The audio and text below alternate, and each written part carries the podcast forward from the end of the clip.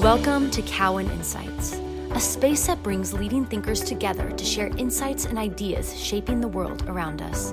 Join us as we converse with the top minds who are influencing our global sectors.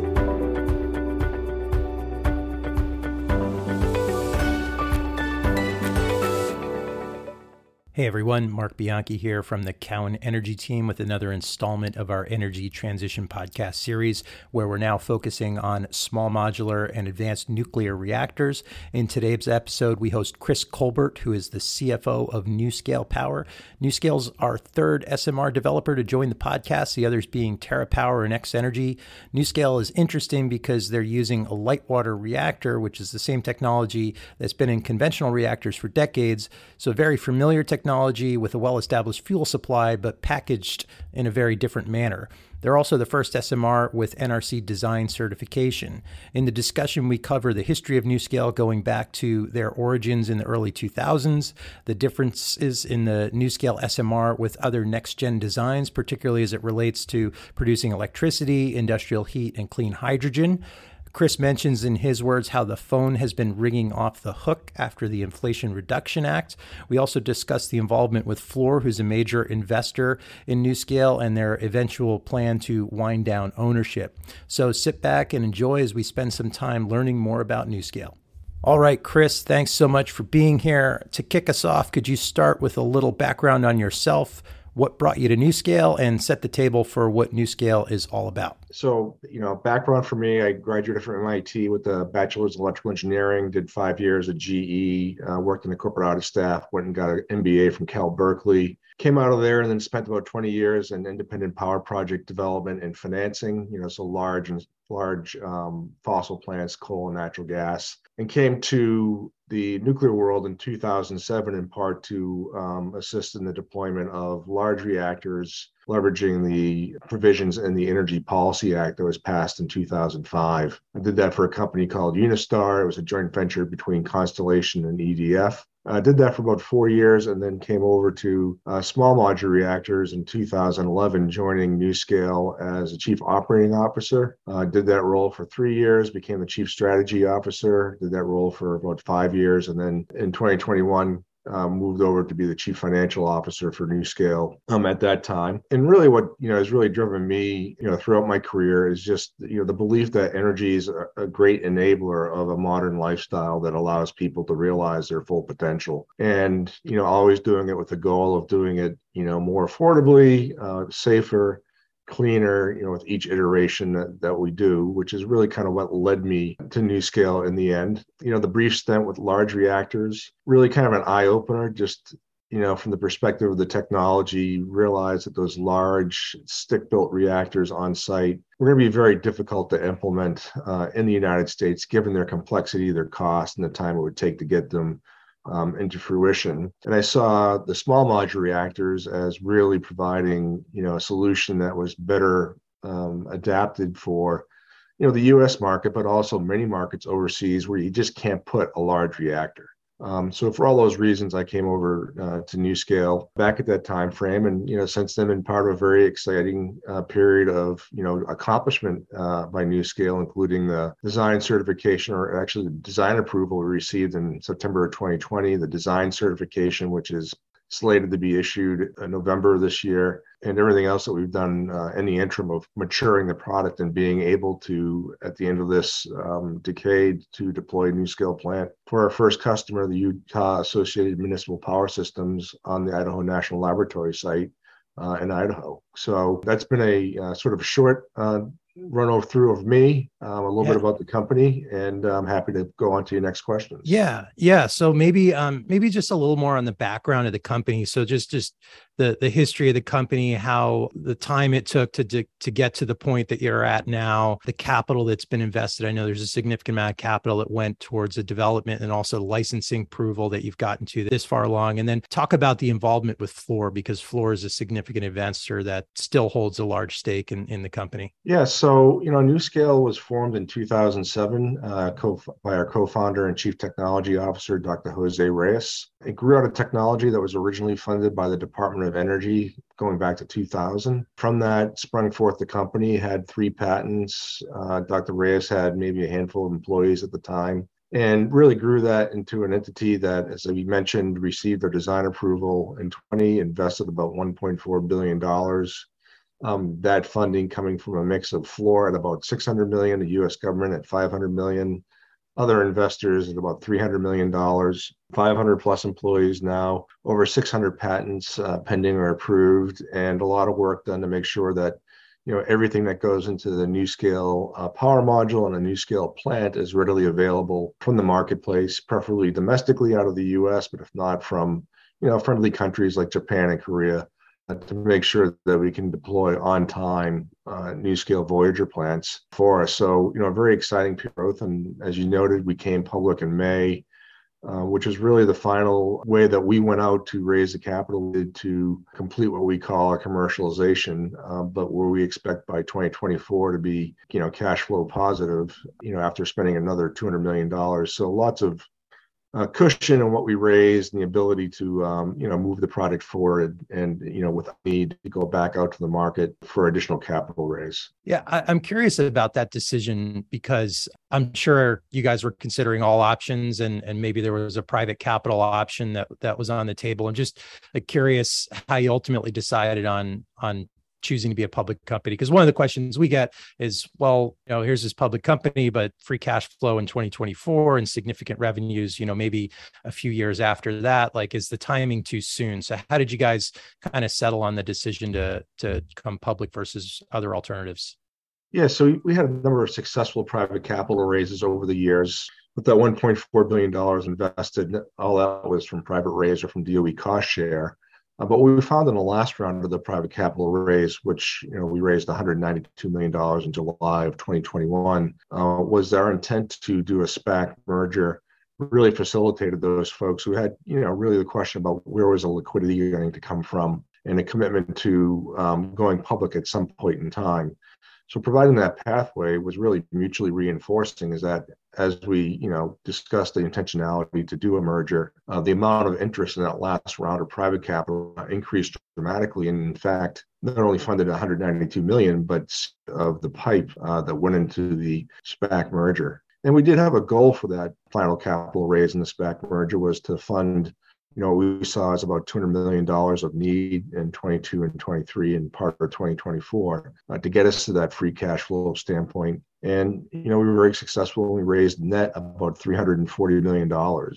So I think it provided, you know, a number of advantages uh, to us. But, you know, sitting here as the chief financial officer for a company that has the funding it needs to be successful is a great position to be in and you know it was a combination of both the private and the intention to do the the SPAC merger that that made all that possible. Can you talk a little bit about the Fluor stake? So, you know, they're a, a 60% holder right now, and they have said publicly that they want to get that down to a minority stake, which they've classified as 20 to 30%. Obviously, it's a decision that that's up to them around timing and, and what that looks like. But curious how you guys are responding to that. I, I suspect it's a regular question from investors asking you guys, you know, what do you think about how this thing plays out? As you noted, that was should have been no surprise because Fluor has always been very clear about what their intent has been uh, in terms of their holding for for NuScale. But you know, Fluor has been you know a very patient investor, and I expect them to be patient as they look at ways of monetizing the investment that they made uh, over the last you know 10 years really in NuScale. Uh, that they'll do it in a way that's mindful, you know, both for what the company needs, uh, their fellow shareholders, but you know, quite honestly, just maintaining the value that they have. So you know, I don't you know know exactly what Fluor is going to do. I've read public statements that you've seen earlier in your question, but you know things have gone very well uh, with all our partners, not just Fluor, but the other strategic partners we have, where they're all very vested in interest and interested in the NuScale success because of the opportunity to represent to their core businesses, whether it's doing EPC work, building VOYGR plants, supplying the pieces and part that New NuScales needs, or providing plants they need to power their societies with affordable, secure, uh, carbon-free energy. So for all those reasons, uh, we see that with not just Fluor, who does happen to be you know the largest of our strategics, but it's not the only one.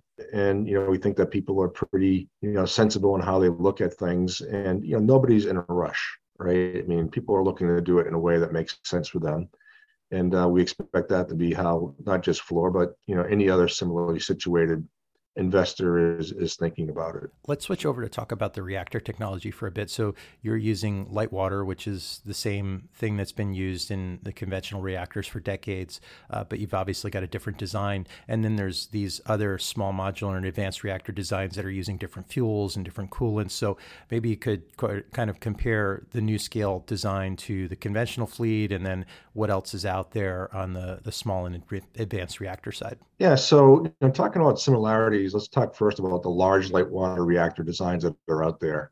You know, the similarities are we're using the same technologies, materials, fuels uh, that go into those designs. We're leveraging 50 years of operating experience and a supply chain to make all those things.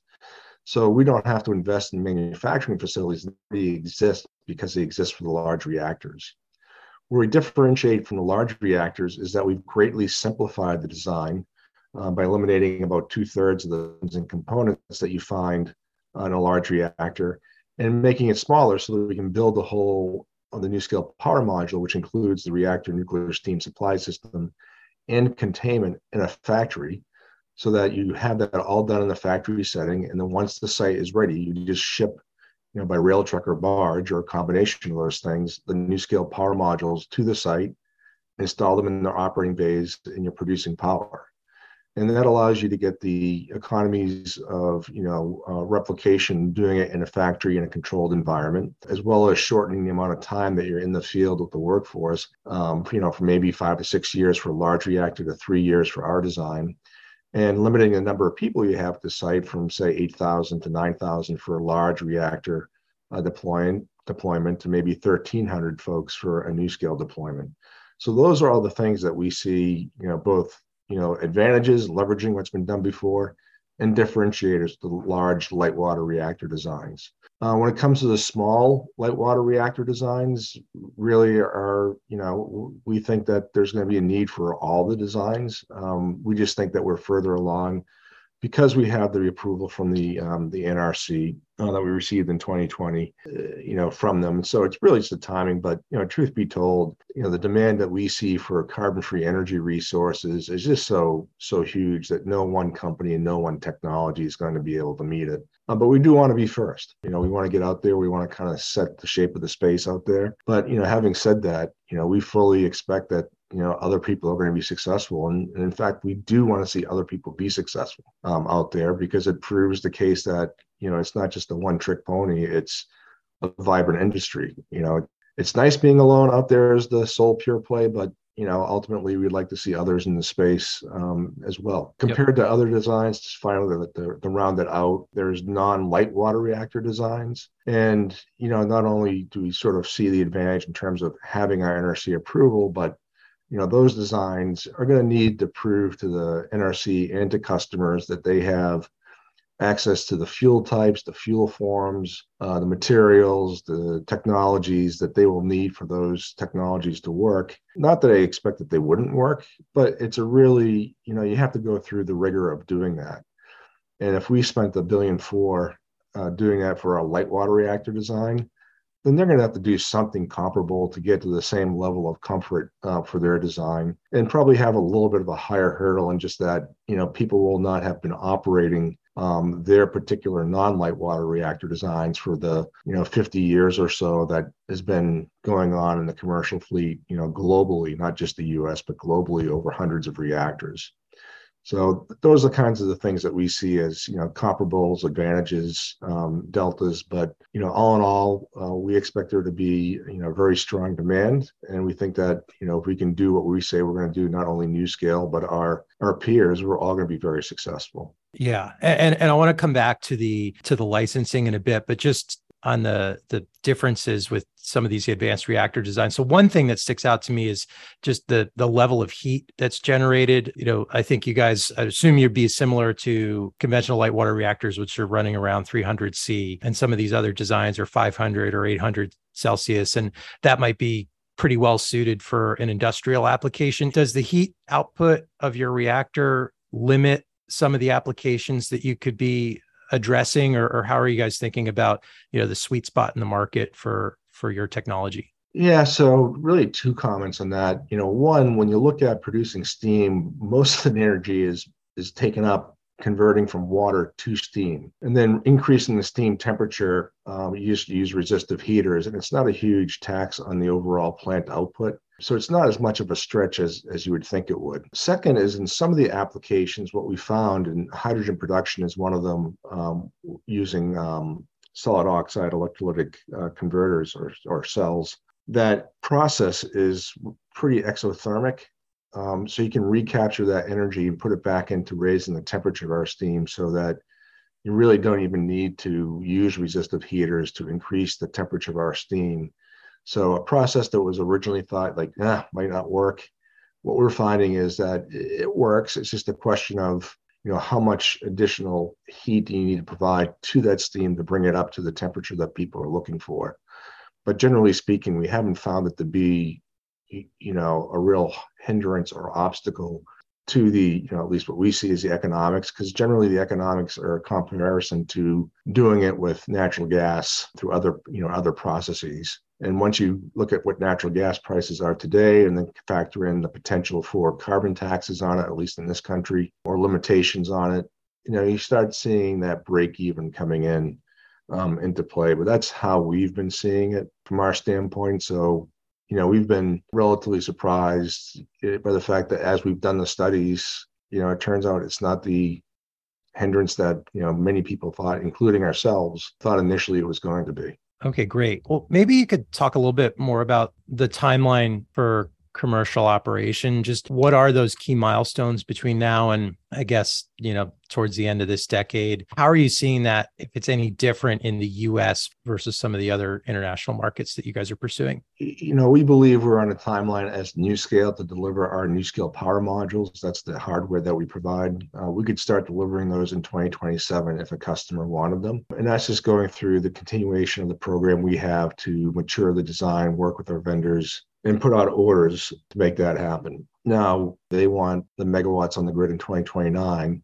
Uh, that's UAMPS uh, for their carbon-free power project, and they're going down a process now of you know maturing the design and putting together the license application so that they can apply to the NRC uh, in January of 2024 and then be in construction in 2026 and have the first module operating in 29 and the rest of them, which would be a six module plant in 2030. Uh, if people wanted to accelerate that, you know, clearly, you know, they need to start moving now because that's when UAMPS is going to start moving. But, you know, there really is, you know, some opportunity to, you know, accelerate maybe the timeline. But I think there's even a better opportunity to you know, increase the number that are being um, deployed, you know, in the early years. Right now, it's relatively modest for us. You know, we start at 16, then 19, then 35. I think it's 63, and then you know, increasing number of modules per year going into operations starting from 2029. But you know, you could actually accelerate some of that so you could have more. And we are seeing an interest in that from other countries where, you know, particularly overseas, you know, people were thinking, oh, maybe mid 30s um, and even in this country, they're now saying overseas, like, well, gee, given you know the issues with uh, Russia invading, Ukraine and the desire to have energy security and clean energy, I'm looking now at 2029, 2030. You know, that's our sort of customers in Romania, Poland um, standpoint, and in the U.S. with the passage of the uh, Inflation Reduction Act. Um, you know, the potential is to have 30 to 50 percent off the cost of an installed plant uh, which is a huge incentive by way of an investment tax credit.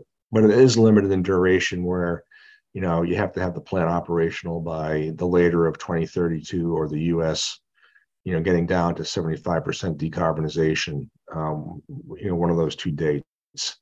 So you could see that pulling dates forward in the U.S. Um, I think people are still digesting the Inflation Reduction Act and what that means for them in terms of planning. But I think over the next year, we'll see that, you know, really kind of turn the corner.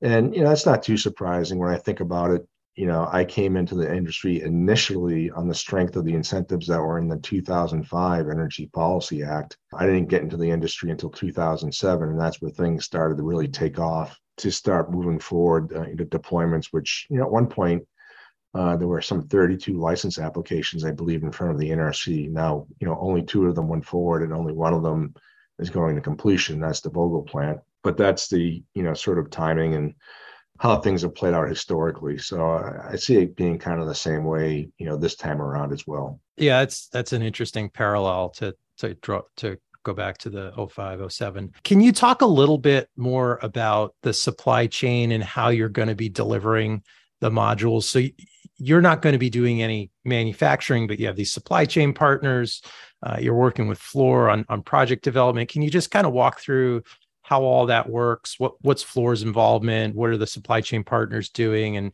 and just how does all that fit together? Yeah so you know when you look at a, a VOYGR plant and just take for an example a, a VOYGR 6 um, or 12 module plant you know in 2020 dollar pricing overnight capital cost the scope's about 3.3 billion dollars in total about a third of that is NuScale's uh, the t- other two thirds is Fluor's. all our stuff is being predominantly done in a factory um, and then we come in and install, commission, test, and turn over the modules to the customer um, once Fluor or whoever the customer has chosen has completed building uh, the facilities on the plant site.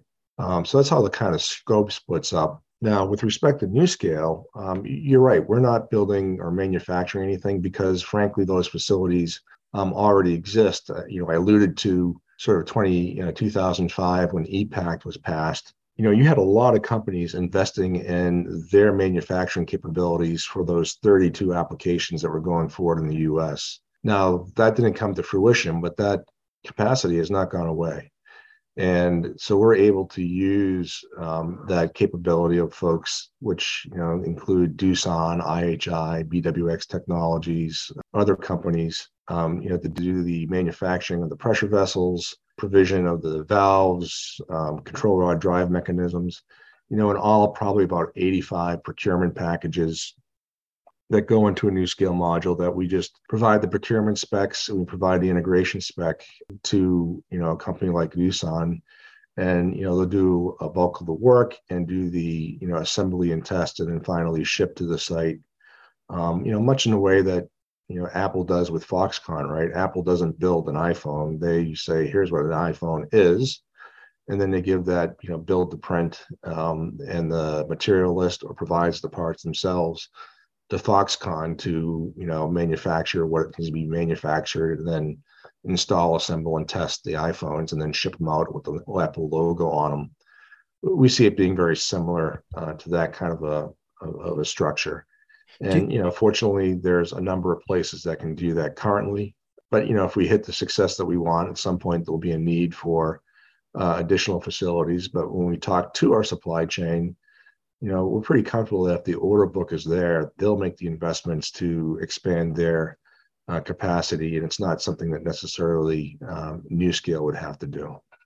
What is your uh, responsibility from a risk perspective, right? So when people think of big projects, and you mentioned Vogtle, right? Like there's a long history of cost overrun and, and time overrun. And SMR you have is specifically designed to avoid those things but investors still worry like what if cost overrun? What if time overrun? How, how are you exposed to that if at all or is it all on the supply chain partners? Just explain that a little bit if you could. Yeah so i mentioned uh, you know sort of the one third two third split right for the um, the NuScale scope versus the Fluor scope. You know, the Fluor scope is the heavy civil stuff, uh, or who the EPC partner is out in the field. So all the construction risk is you know partitioned between the customer and their EPC provider. Um, so we're not involved in that part of it. Our responsibility is to deliver the modules per schedule and that those modules when installed would provide you know a certain volume of steam at a certain temperature and a certain pressure so the performance of it in terms of the schedule of delivery of things we're working out their supply chain so that you know when it comes to uh, delivery guarantees we'll be largely back to back with those folks that will be comfortable that you know what we sign up to is backstopped by our supply chain. Uh, when it comes to the performance you know clearly that's our responsibility. I mean we designed um, it overall but I think we feel very comfortable that, you know, given the testing we've done and the knowledge that's available and the um, really uh, the accuracy of the codes that are used to predict performance having been developed over you know 40 or 50 years and proving to be very accurate that we're going to be very comfortable um, with the margins that we have um, for performance. But you know that's where we'll be uh, really focused on is one making sure we get them there on time when we say we will and then two once they start up they produce the amount of steam at the temperature pressure and quantities um, that we guarantee in the contract but in terms of, you know, if somebody's having a hard time pouring concrete in the field, that's not a NuScale risk. Maybe you could walk through a, a, typical project timeline. I think you can earn revenue up to nine years, eight or nine years ahead of commercial operation, but just sort of quickly walk us through that that timeline um, and what the revenue profile and profitability profile looks like, just so, so people can kind of understand uh, what's involved. Yeah. So, you know, just looking at a, you know, for example, just a project of a nine NuScale power module plant, not that, you know, everything is going to be a nine module plant, but on average, if you look at our projections, number of plants, it ends up being nine. And that's just a mix of, you know, six and 12 module plants, maybe some four module plants, but just saying it's nine. Uh, for the first three to four years, we'll be providing services to a customer to assist in the design of the plant based upon the standard plant design we've invested in but you know adapting that to be specific to the site that'll be in the you know five to 10 maybe 15 million dollars per year. You know 15% type margins uh, gross margins um, on it for three to four years. And then we move into the phase where we're, re- we're receiving um, you know for lack of a better term progress payments on the NuScale power modules you know the physical stuff that could be in a couple of hundred to 250 million dollars a year for four years as well as continuing services, right? So we're building the modules, we're in the factory, but we're also continuing to support the customer and you know training their people to receive, install, and operate the NuScale power modules, answer any questions that the NRC might have or the regulator might have on the license application. Um, you know, and those margins are in the kind of 20 to 25% range, you know, we're projecting. And then finally, once you get into the um, operating period, you know, in the US, the license is good for 40 years. Typically, they're re upped for at least 20 more. And, you know, we've seen a lot of people go a further 20. Um, but we'll be looking to, you know, provide services that could be anywhere from, you know, 50 to 150 million dollars per year to a customer to assist them in you know, uh, maintaining the plant, doing any changes to the plant, helping them in licensing, doing their reload analysis refueling, assisting in the refueling. And that range really will vary depending upon the sophistication of the customer. If it's somebody who, you know, doesn't have a fleet of, you know, has never operated a plant before and doesn't have any other reactor operations, they'll be using a lot more services. If it's somebody like Constellation who has a large existing fleet, um, they'll be using less. But again, we see those margins being in the kind of 25 or 20 to 30 percent, you know, range. And you know, as you can expect, you know, the mix of those services versus the the modules um, is very heavily weighted towards the modules early on. But once we get an installed base of say 100 plants uh, by the mid 30s, that service revenue is going to be pretty substantial. It'll be on the same order of magnitude as the the modules part of it and carry on for a very long period of time.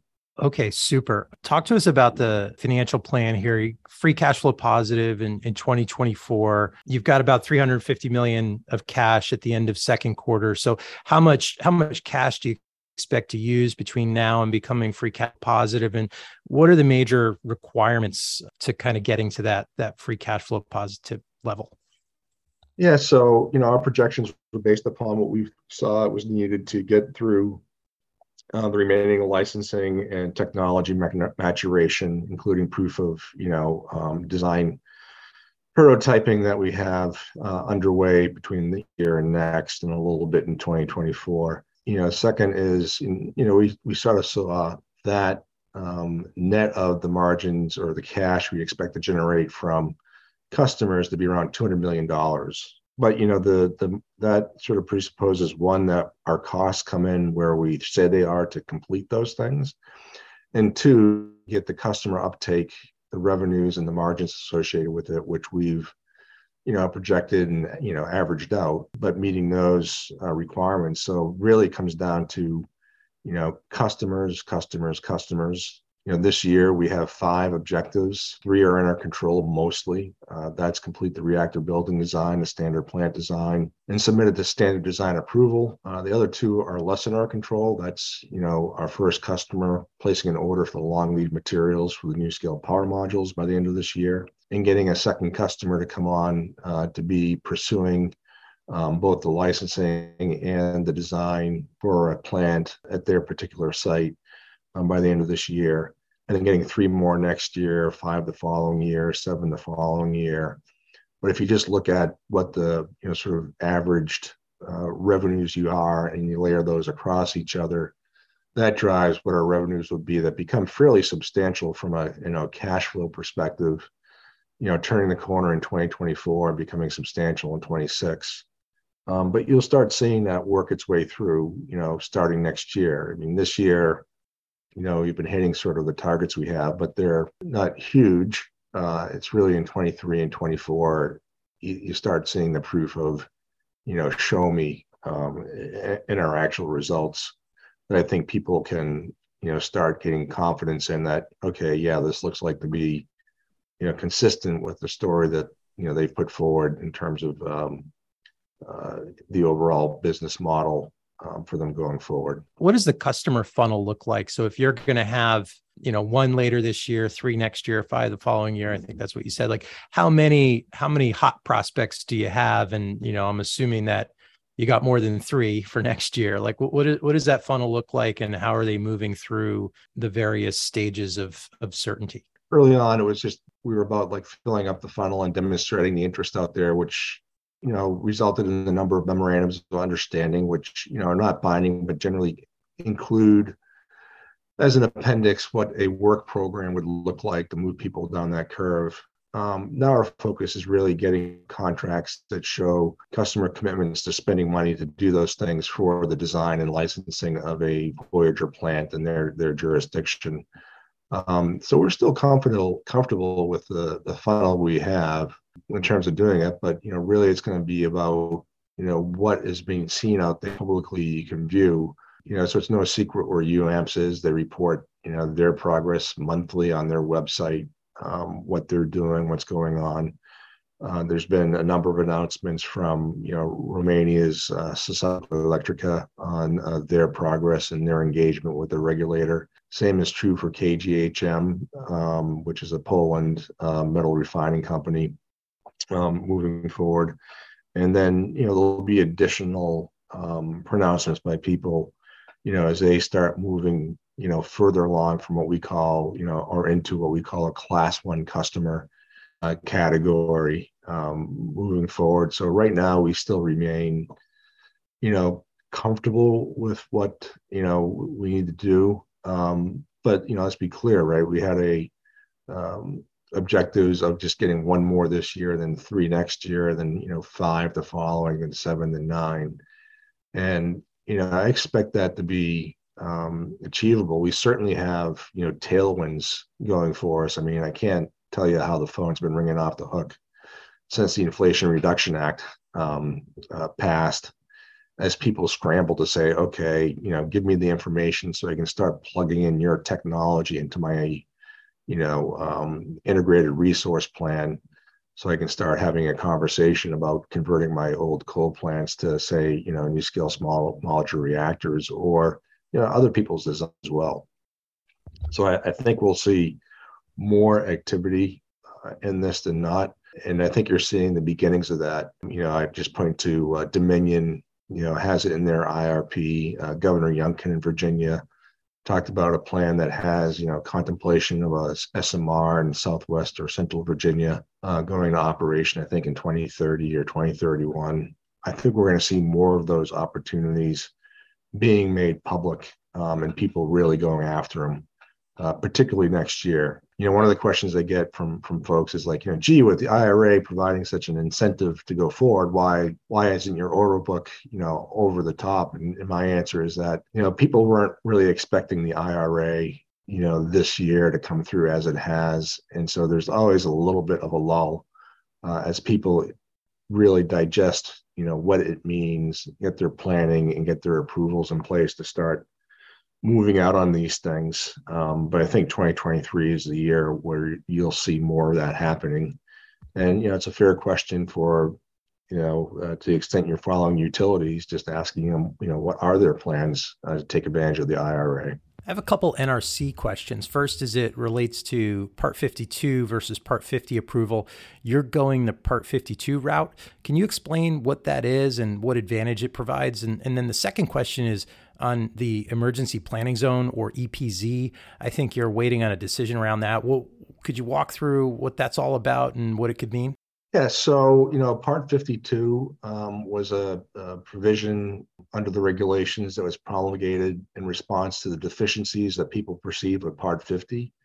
And you know, Part 50 is a process by which you apply for and get a construction permit allowing you to build a plant, a nuclear plant. But before you can load a nuclear fuel into it, you have to procure an operating license. And you know the history in the U.S. is that was very prone to interventions uh, from a legal standpoint, which greatly delayed a large number of projects, um, in, you know, driving large cost overruns and cancellations in some cases. So Part 52 was driven to provide a process of greater um, certainty and you know that's what we've done as NuScale, and you know what UAMPS is proposing to do.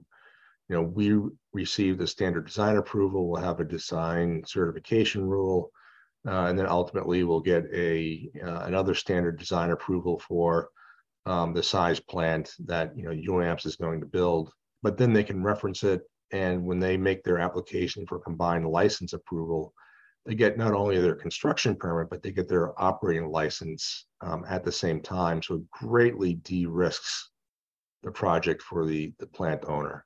And so, you know, when we started this process off, there was nobody who was interested in doing a Part 50 um, process. You know, that may have changed with some folks, but we see it just as a huge de-risking um, in response to what happened in the past. And, you know, maybe that's not needed for folks going forward, but you know that's the path we've gone down. And you know clearly you know it, it um, it's de-risked the project from a licensing standpoint. Uh, certainly give people comfort of making the investment and moving forward. And and then on epz yeah so on epz um, you know interestingly you know we provided information for the uh, tva's early site permit application at clinch river. And, and the findings of the nrc at the time staff were that you know if you had a design of the NuScale type, then you know a site boundary emergency planning zone, i.e., one that ends at the site boundary of the plant footprint, which might be you know 34 acres or 50 acres, depending upon where you are and what you're doing, um, was possible. Um, in addition, we also put forward uh, a rulemaking or a um, safety evaluation report or a safety analysis report that said, here's a methodology to evaluate um, for it. And, you know, the NRC staff has been going through a process to, you know, finalize their review, um, which ended up in a, um, a meeting uh, by the Advisory Committee on Reactor Safeguards earlier this month to review it. Um, during that meeting, they were very positive on what the staff had done in terms of recommending approval of um, that, that SER. And, you know, there's a process by which the NRC staff should finalize it and then issue it, and then we'll have, you know, a, a basis for all future customers to, you know, in their application, make the case for a, a site boundary emergency planning zone um, going forward, which is greatly beneficial, right? I mean, it, it means basically that, you know, I call it kind of the good neighbor um, approach where you put the plant down and you're not impacting upon people um, by way of you know, introducing the need to do uh, emergency planning, evacuation drills, sirens, all that ilk of thing. Um, you're limiting it to your site, which is greatly beneficial to, you know, towns that may have grown up around a site that it could be a coal plant site, um, or other applications such as clean hydrogen production or clean chemical plants that need to be next to your plant. Um, they can be and know that we're not going to impact upon their operation. So we think it's very important. And again, we're just the first one to get through that process, um, but we'll be through it, and others will need to do, you know, uh, a similar application to show how they've done it because even though we started off with wanting to make the rule, you know, generic and, and not specific to the NuScale design, after a lot of interaction with the um, NRC staff, you know, the safety evaluation report will be specific as to the NuScale design. So it, just, you know, means it'll be a, a higher burden for people to meet to achieve the same result. Not that they can't, but you know, really just um, a little bit more work that's going to be required and time to do so. Great. We're just about at the end of time here. I just want to uh, wrap it up with kind of a final high level question. I mean, you you've had a pretty interesting interaction with investors kind of going through the pre-SPAC merger process and then coming public and dealing with probably a, a different set of investors. And over time people have maybe ramped up and become more knowledgeable or or maybe you're seeing new people. I'm just kind of curious how the investor conversation has evolved over that time. And you know where do you think the biggest sort of holes in knowledge still exist when when you're having those conversations and one of the things we've been doing as an industry and, and this goes back to you know my coming to uh, large nuclear in 2007, but really uh, NuScale in 2011, and joining a number of industry trade groups um, in 2013 and 14 when I became the chief strategy officer has been around, you know, how do we find the financing um, to, you know, get new technologies over the second valley of death of, you know, commercial commercialization that, you know, goes from the point in time of, you know, licensing by the NRC to commercial readiness. And we've been able to you know secure the funding and the financing to do that. And by becoming a publicly traded company you know yes we're the only one but it's driven a lot of interest in the investor and research community as to what they're doing. Um, you know over the last six months i've probably done 120 130 you know calls uh, podcasts conferences telling the NuScale story and, and really saying, you know, how that could be very similar for a number of our peers um, moving forward. And I know a number of our peers are out there, you know, looking to raise capital as well. So I think it's been a very positive and improving environment for nuclear generally. And, you know, I think it's a, you know, has received a real shot or acceleration with the Inflation Reduction Act and that we're treated the same as any other clean energy technology. And we just believe that in order to achieve, you know, an affordable carbon-free system, you're going to need a mix of resources. Um, and even though you may be divvying it up against four or five different resources, the amount of generation we're talking about is just so huge. I mean, we just need to get after it, and everybody's going to have, to the extent they're successful in doing what they say they will do in licensing and commercialization, we all should have plenty to do to keep us gainfully employed and provide good returns to our shareholders and provide great opportunities for you know people not only in this country but overseas to achieve you know the goals of a, a modern lifestyle powered by clean and affordable electricity you know people just fail to, to get that you know there's just huge numbers of people who have no electricity and you know they need to have options that are affordable and clean and demonstrated in developed countries like the United States first so that they are comfortable adopting them themselves. We're going down that path and that story is beginning to become, you know, more apparent to folks.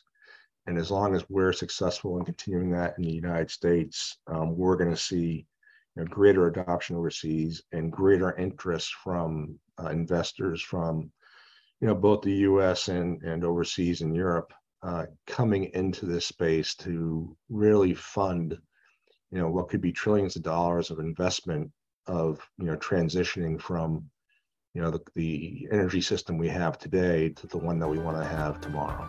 Yeah, super. Well, that's uh, that's a great place to leave it. Chris Colbert, CFO of NuScale Power. Thanks so much for coming on, and uh, we look forward to chatting again soon.